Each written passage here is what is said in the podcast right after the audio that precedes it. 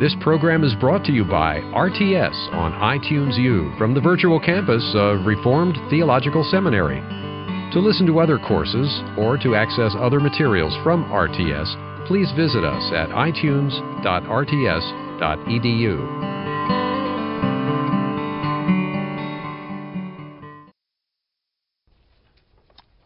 I've already told you that chapter 7 is an intermission. It is an interlude. In the second part, you find the word assembly. Saints gathered together in great multitude, include the 144,000, they're real Israel. They celebrate the liturgy of the Feast of Tabernacles. In addition to the saints, all inhabitants in heaven worship God. The saints are portrayed as martyrs who are being gathered as a body at the end time. And last, they are before the throne of God and the Lamb forever. Now, the interpretation. There are two ways of interpreting chapter 7. That is, it can be interpreted either literally or symbolically. The first interpretation explains the number 144,000 as the total number consisting of 12,000 sealed persons from each of the 12 tribes of Israel. The emphasis on the word Israel. The group of people that no one could number, taken from every nation, tribe, people, and languages, are the Gentiles. Though the word itself is not used. Now the second interpretation that teaches symbolical a symbolical approach to the numbers in this chapter. Throughout the apocalypse, numbers have symbolical meaning as is evident, for example, in the number 7 that conveys completeness. So it is more likely that the number 144,000 12 times 12,000 should be interpreted symbolically to express perfection. This becomes evident with respect to the measuring of the New Jerusalem, which is 12,000 stadia in length, in width, and in height, a perfect cube and symbol of perfection. 21 verse 16. Furthermore, the two scenes of 144,000 and the incalculable multitude are two similar pictures that emphasize the same message. First scene depicts idealism, the second realism. The two images depict the same reality. Now we have a few analogies. Rather interesting. Look, the seal on the forehead is found in 7 verse 3 and in 22 verse 4. The 12 tribes of Israel in 7 verse 4 through 8 and again referred to in 21 verse 12. the nations 7 verse 9 and 21 the verses 24 and 26 the throne of God, 7 verse 9 and 15, and in 22 verse 1 and 3. the service rendered, 7 verse 15 and 22 verse 3. The temple, 7 verse 15 and 21 verse 22. The dwelling of God, 7 verse 15 and 21 verse 3 thirst and springs of living water, 7 verse 16 through 17, and 21 verse 6. The wiping of tears, 7 verse 17 and 21 verse 4. Now then, if we explain the numbers and names in chapters 21 and 22 symbolically, we expect that the names and numbers of chapter 7 must also be interpreted figuratively. Likewise, In this chapter, John presents Revelation as a series of pictures from a symbolical perspective. William Milligan observes, quote, It is the custom of the seer to heighten and spiritualize all Jewish names. The temple, the tabernacle, the altar, Mount Zion, Jerusalem are to him the embodiments of ideas deeper than those literally conveyed by them. End of quote. Okay, and then we have the sequence, and I already mentioned R.H. Charles, who advocates a number of transpositions in the Apocalypse. One of them is chapter 7, quote, I restored chapter 7, verses 5 through 6 to their original order, in which the sons of Leah are followed by those of Rachel, and these in terms first by the sons of Leah handmaid, and then by Rachel's. I have gone back to the Old Testament, and I have now restored uh, chapter 7 as it should be read. Excuse me. Hands off. I have the copyright, says God, not R.H. Charles. And may I just say this? I, I know it's going to be recorded. But when R.H. Charles was taken from this earth, he passed away and then faced God. I would not like to be in his shoes.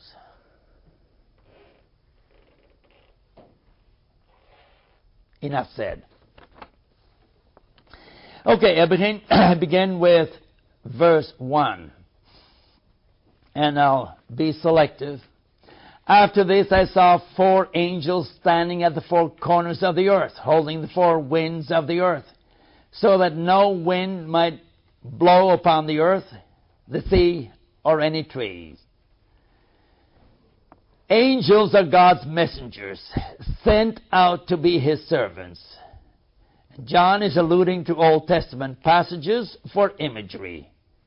And so the four corners of the earth are actually the four winds of heaven, the four directions. then we read Verse 2 and 3 And I saw another angel coming up from the east, having the seal of the living God, and he cried with a loud voice to the four angels to whom was given power to harm the earth and the sea, saying, Do not harm the earth and the sea, the trees, until we have sealed the servants of our God on their foreheads. Now, what is meant by the seal being sealed? On page 248, I go into it. What is a seal? William Hendriksen notes first that it is the most precious thing under heaven, and then he provides three functions of the seal. For one, it prevents tampering. Next, it ensures ownership. And last, on a document, it certifies genuineness. Now, how are God's servants marked with a seal? The people of Judah had turned their backs on God and His temple, and instead of worshiping, were instead worshiping nature. In a vision, prophet Ezekiel saw a man dressed in linen with pen and inkwell in his hand, who was told to go through Jerusalem and put a mark on the foreheads of all those who were grieving because of the idolatry in the land. People were slaughtered, except those who had the mark on their foreheads. Symbol of God's people is the invisible mark of the Father and the Lamb, Revelation 14:1, to signify that the saints are members of God's family, purchased by the Son and filled with the Holy Spirit.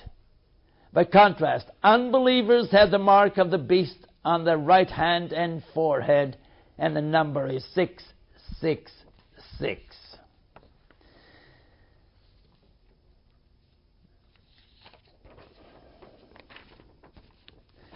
I go on to verse 4, page 249.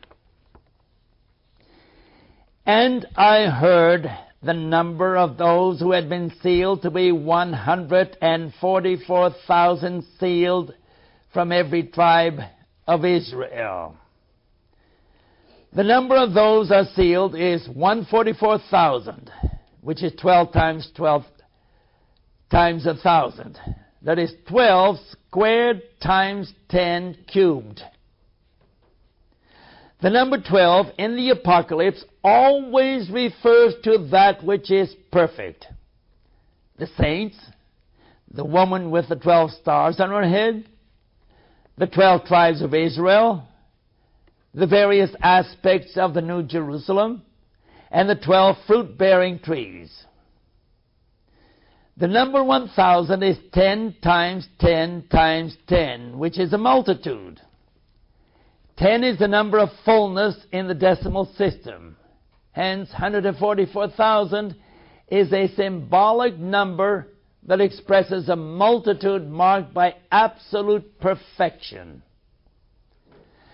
12 tribes of Israel times 12 apostles times a thousand equals perfection times perfection times a multitude. Here is the picture of the ideal that is followed by the picture of the actual in verse 9.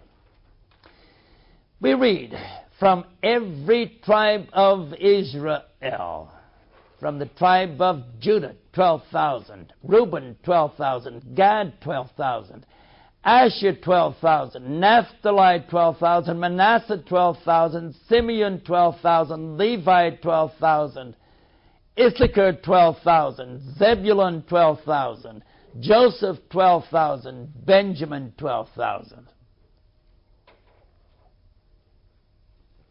And now the difficulties. The first problem we face is the wording of verse 4 from every tribe of Israel, which is explicated with a list of 12 tribes. However, elsewhere in the New Testament, the expression 12 tribes refers to Israel as a nation, not to 12 individual tribes.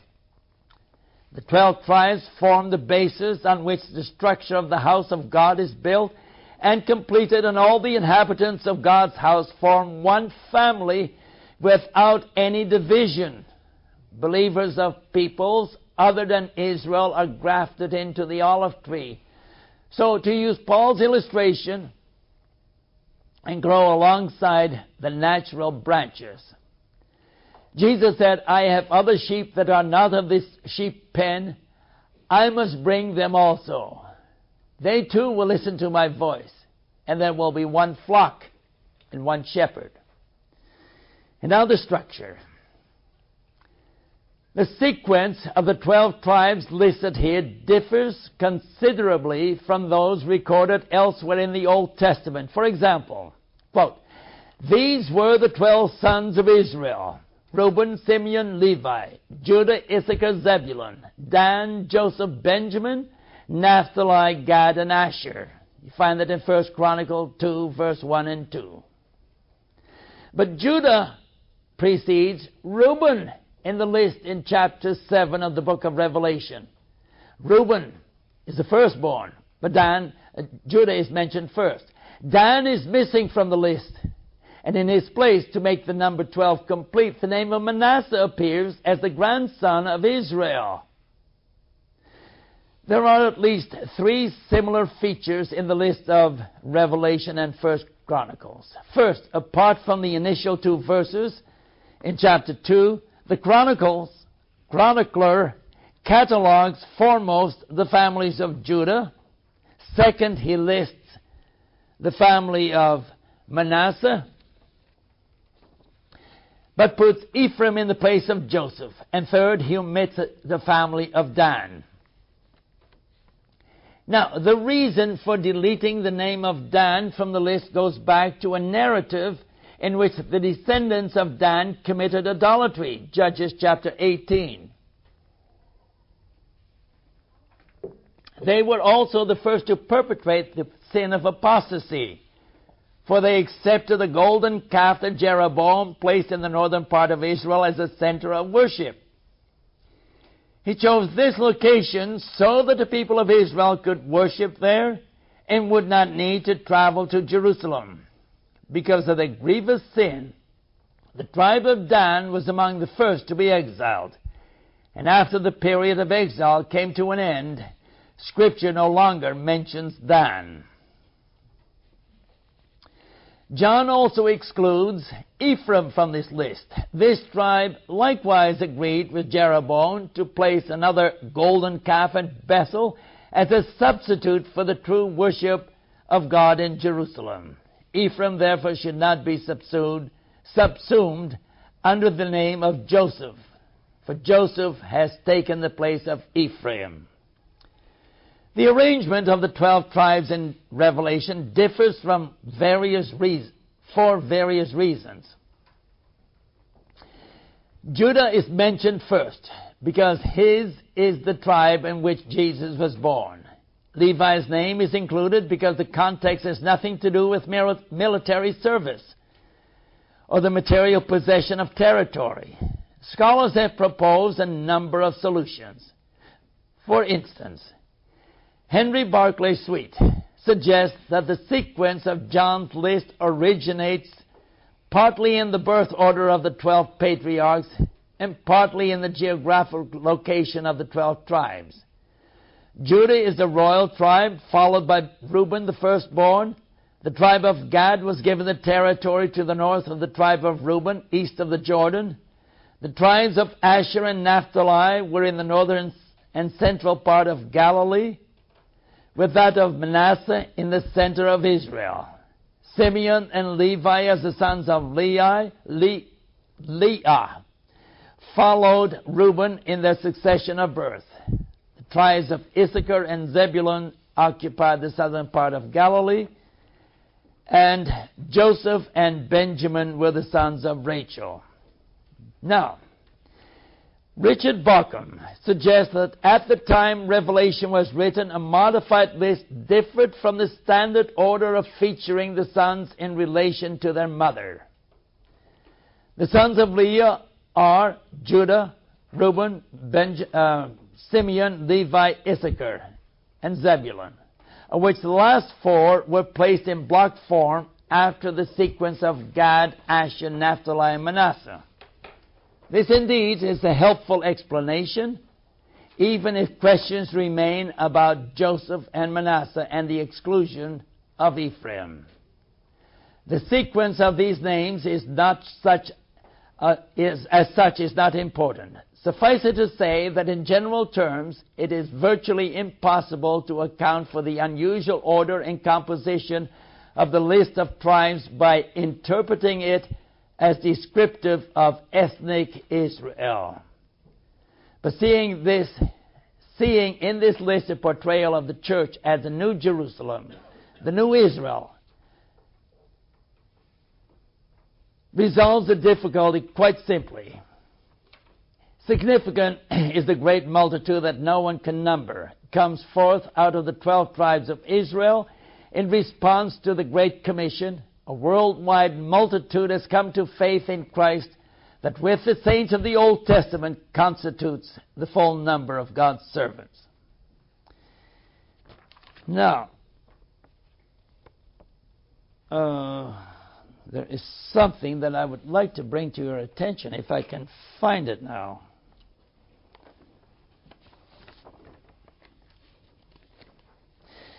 Yes, here it is. Look at footnote 17. Footnote 17.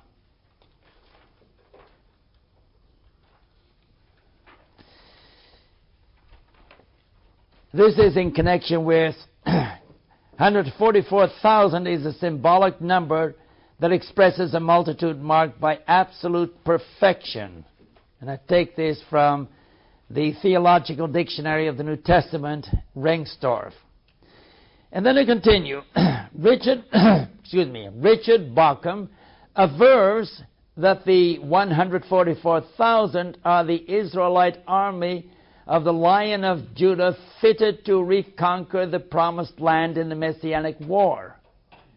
And see his article, the list of the tribes in Revelation 17, 7 again. Refer to his climax of prophecy, and the pages 215 to 37. Although he sees a num- model in Numbers 1, Revelation 7 points to the Lamb who was triumphant and the victory which saints and angels share. Further, the numbers 144,000 and 12,000 are to be understood symbolically, not literally. And next, Revelation 7 does not speak about a messianic war. Indeed, the context mentions servants of our God, not soldiers of our God. Verses 4 through 8 are devoid of military terms. Levi's name is listed, for the context does not mention military service or the possession of land. And last, if the 144,000 are male soldiers, then women are excluded from that number. John mentions the army of the Lord in 1919, but he gives no indication that the army itself participates in warfare. And I think that does it quite well. Good. We now go on to verse 9, where we have the great multitude. Now, let me say once more what I'm trying to prove to you is the difference between a literal interpretation of chapter 7 and the symbolical interpretation. No names are mentioned, did you hear? I merely said literal and symbolical. I continue with verse 9.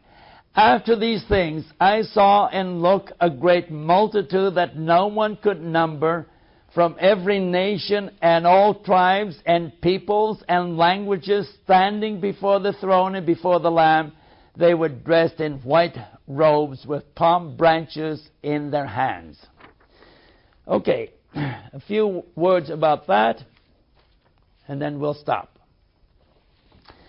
By reading the Apocalypse, we become increasingly aware that John writes the Revelation from a Jewish perspective the author repeatedly presents his material in seemingly repetitious form meant to stress a certain point. Two similar accounts of the same thing often emphasize the specific revelation John records. The first account is the ideal, while the second is reality. The figure 144,000 and the subsequent summation of the 12 tribes with 12,000 persons each, understood symbolically represents the ideal. With the use of numbers, John illustrates perfection as the ideal. In the next illustration, he describes a reality by which he is permitted to see in heaven, namely the saints standing before the throne of God and the Lamb. He had depicted elders and angels surrounding the divine throne in preceding chapters 4 and 5. But now he notes that an innumerable multitude enters heaven and approaches the throne. The first picture portrays God's people from a historical perspective, while the second picture displays the incalculable number, the throng that is as the completed product of Christ's redemptive work. The phrase after this introduces the new picture that pertains not to earth but to heaven. John heard the number 144,000 in the preceding scene. Now he sees a great multitude that no one could number. He first notes the tribe of Israel. Next, he depicts saints from every nation and all tribes and peoples and languages. The word nation, ethnos in Greek, means all the peoples that constitute a nation. Often several people groups make up an entire nation, so the Greek term should be understood as all inclusive. These people groups include the Jewish believers as part of this countless throng. The sealing of all the saints is understood and therefore needs no second mention. Here is the picture of the universal church in its fullest sense, fulfilling Jesus' word, and this gospel of the kingdom will be preached in the whole world as a testimony to all nations, and then the end will come. Matthew 24 14. Isabel Beckwith asks the question Who then, in the author's intention, are the 144,000 that are sealed? His answer is that these people are the whole body of the church, Jewish and Gentile alike.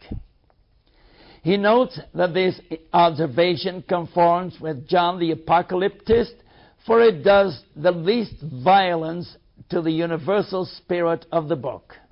Indeed, John mentions 144,000 again in 14 verse 1, where the saints have the name of the Lamb and the Father written on their foreheads. These saints constitute all the redeemed with the divine names as a seal on their foreheads. They represent the multitude that no one can number. And here is where we stop for half an hour. In care of chapter 11, in the introductory material, I spent a little bit of time on chapter 11, so that is covered. I would like to take time out now to look at chapter 12, Revelation chapter 12. We are on page 351.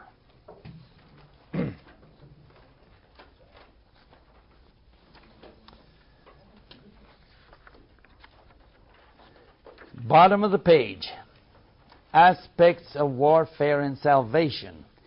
We now have come to the center of the book and are entering the second part of Revelation. There is no close connection between the content of chapter 11 and that of chapter 12. Here is a new beginning. For Revelation basically has two main parts. These parts are divided into Christ's church persecuted by the world and Christ with the church persecuted by Satan. In addition, chapter 1 features an, an introduction to this book, chapter 22, a conclusion. First, we note that the structure of Revelation tends to teach us a cyclical instead of a linear, linear approach. This approach explains the apparent break in the middle of the apocalypse, where the writer calls attention to Christ and his church persecuted by Satan. Being cast out of heaven with his angels, the devil gives authority to the Antichrist and the false prophet the beast coming up out of the sea and the beast coming up out of the earth. All who do not have the mark of the beast or the number of his name are unable to buy or sell. But Christ takes on Satan and his cohorts, namely the Antichrist and the false prophet. He appears to the Son of Man to inaugurate the judgment day. Come right in. Find yourself a seat. And if you can look over somebody's shoulder and read along, you're most welcome. We are on page 352 of my commentary, middle of the page. After these three cycles, John continues with his series of sevens, namely the seven bowls of wrath chapters 15, 16. Divine wrath poured on God's enemies in the description of the final judgment.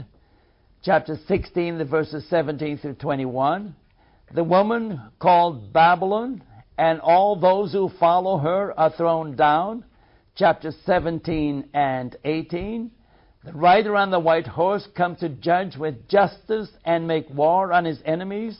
19 verse 11 through 21. And God's judgments judgment reaches its completion when the books are opened and each person is judged.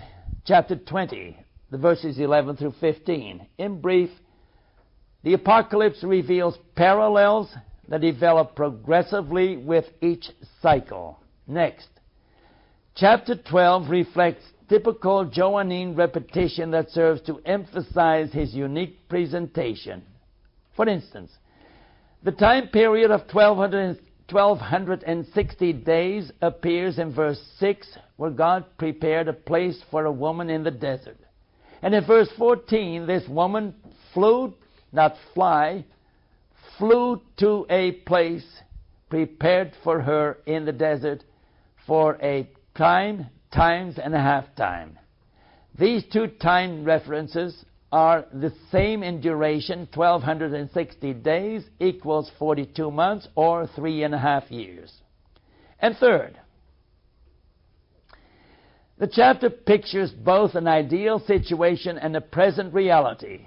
The symbolism of the glorious woman clothed with the sun and the moon under her feet and a crown of 12 stars on her head is an ideal picture of this woman having reached the zenith. Back of this ideal picture lies reality. It is a reality that takes form in the birth and ascension of Christ.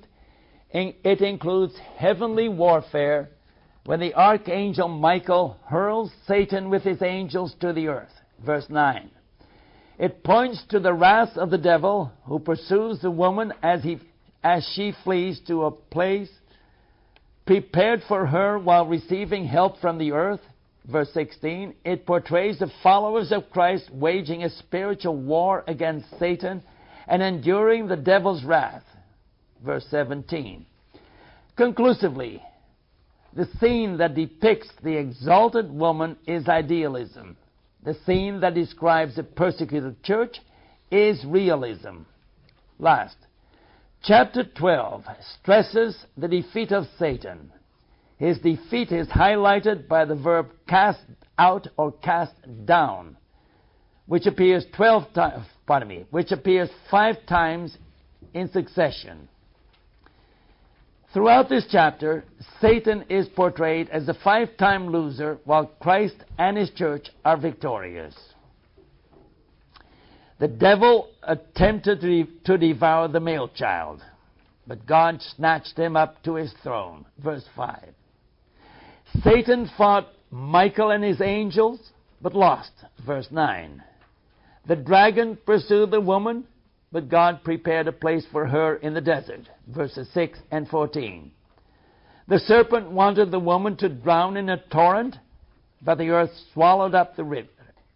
Verses 15 and 16. Satan lost when he waged war against the woman's offspring, who kept on obeying God's commands and holding on to Jesus' testimony, verse 17. We are on page 353. Now we go into the segment of the woman and the dragon. The question may very well be asked is John relying on a Greek myth of Apollo, born of a goddess Leto? It also mentions the dragon Python. And next, there is the Babylonian creation myth about Tiamat and the seven headed monster slain by the god Marduk, as Tiamat swept a third of the stars from the sky. Third, there are Persian and Egyptian myths with similar stories. And last, there are coins with messages. One portrays Emperor Domitian with an image of his son whose hand reaches out to seven stars and then a coin with an image of his son, with the moon and the six stars. Also, one with the sun and his mother Domitia, who is depicted as a goddess. What shall we do with all this? Even though John was familiar with various mythological stories of the pagan world, we must reject any suggestion that he borrowed from these sources to create the apocalypse. God revealed the content of Revelation to Jesus, who in turn told John to write down what he observed. Therefore, the Apocalypse is a God given book. This does not mean that John mechanically wrote down what he was told, but rather that he wrote the visions he saw in the framework of symbols. The sun, moon, and crown of twelve stars adorn the woman to make her appearance beautiful and mighty. At the same time, these heavenly bodies are subordinate to her. She is far greater than they are. We see a parallel in Joseph's dream of sun, moon, and eleven stars bowing before him. Genesis 37. John shows the reader a picture of the struggle between a woman and Satan, which is a throwback to the beginning of human history when God addressed both the woman and the serpent. It depicts the spiritual warfare that God's people have faced ever since Adam and Eve fell into sin. This warfare becomes acute with the woman's delivery of a male child, whom the serpent stands to ready to, re- to devour at the moment of birth. Following the birth of the child, John describes warfare in heaven, and as an interlude, verses 10 through 11, 12, John records a heavenly hymn. Then he concludes this chapter with a second report on Satan's war against the woman and her offspring in verses 13 through 17. Now we go into chapter 12, the first six verses. Verse 1 And a great sign appeared in heaven, a woman clothed with the sun, and the moon under her feet, and a crown of twelve stars on her head. Translators differ in, differ in expressing the meaning of the words great sign. Here are two examples. A great wonder, you find that in the King James Version, and a great and wondrous sign in the NIV. The sign is a portent marvelous to behold, for it is large and visible in heaven. The word sign appears seven times in Revelation to portray the work of either God or Satan or his fallen angels. And the adjective great describes a sign here, and in 15.1, where it refers to seven angels with seven plagues that fulfill God's wrath. The adjective and noun also occur in 13.13, where the second beast, the false prophet, performs great signs for the devil in full view of the people on earth. We read, a woman clothed with the sun and the moon under her feet, and a crown of twelve stars on her head. This sentence can be understood only symbolically. Yet we have to ask the identity of the woman. Who is she? Is she Mary, the mother of Jesus? Early Christian literature lists no references to that effect. Epiphanius of Salamis, approximately the middle of the fourth century, 350, is the first one to note that some individuals unnamed were identifying the woman with Mary. End of quote. But the New Testament speaks against this exegesis because for herself Mary assumes a modest place in society and church. Also, during the Middle Ages, the majority of writers equated the woman not with Mary, but with the church. Other scholars interpret the woman to be Israel, regarded by God as his wife. When John composed the Apocalypse, however, many Jews in the dispersion were members of the synagogue of Satan. They persecuted the Christians. Further, Jewish people unable to rebuild Jerusalem after its destruction in August 70 have left no record of a national conversion after that date. Still others see Satan attacks God's covenant people from the time of the fall into sin to the consummation, so that the woman he assaults represents the covenant community of both the Old Testament and the New Testament eras. The people of these two eras demonstrate a oneness by calling her mother. She gave birth to the Messiah for she represents Christ's human ancestry that incorporates Gentile Christians of the new covenant. The woman's children, John intimates, intimates, are those who were keeping the commandments of God and held to the testimony of Jesus. Verse 17. John teaches the unity of the people of God. The crown of 12 stars represents God's people exemplified in the 12 patriarchs of the Old Covenant era and in the 12 apostles of the New Covenant times. Number 12 is the description of God's people. Notice the difference between the cosmic glory of this woman and the human glitter of the great prostitute. Verse 2 She was pregnant, and she cried out in birth pains and in anguish to give birth. This glorious woman was clothed with the brilliance of the sun as a source of light that was reflected by the moon. She had a crown of twelve stars on her head that symbolized complete victory. She was pregnant and about to give birth, which symbolizes the coming of Jesus in the flesh. Indeed, this verse is a reflection of the entire Old Testament period in which Satan displays his enmity toward God. He attacks the saints whom God places in the world to occupy the central position. They have been and are a source of light that they, they received from their Maker and Redeemer.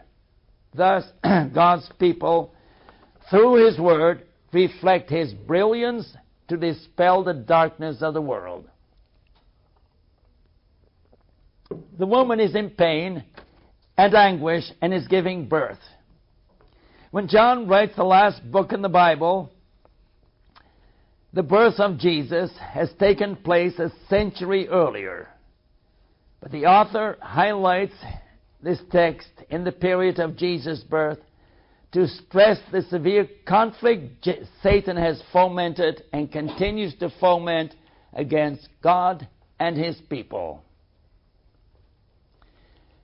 Verse 3 And there appeared another sign in heaven, and look, there was a great red dragon that had seven heads and ten horns and seven crowns on his heads. Chapter 12 is the first chapter in the Apocalypse that juxtaposes the woman and the dragon. It is also the first chapter that introduces two signs in heaven, one for each with the difference that the adjective great describes the woman's sign. The sign of the dragon is not called great. Instead, the imperative look alerts the reader's attention to a horrific dragon. Not the sign, but the dragon is great, that is, enormous in size. The dragon's color is red, which symbolizes the color of warfare. The Greek word pyrros, fiery red, is used both here and for the rider on the right on the red horse, 6 verse 4. Although mythology has numerous accounts of dragons, John himself explains the meaning of the word dragon. Quote, and the great dragon was cast down, that ancient serpent called the devil and Satan, the deceiver of the whole world. Verse 9.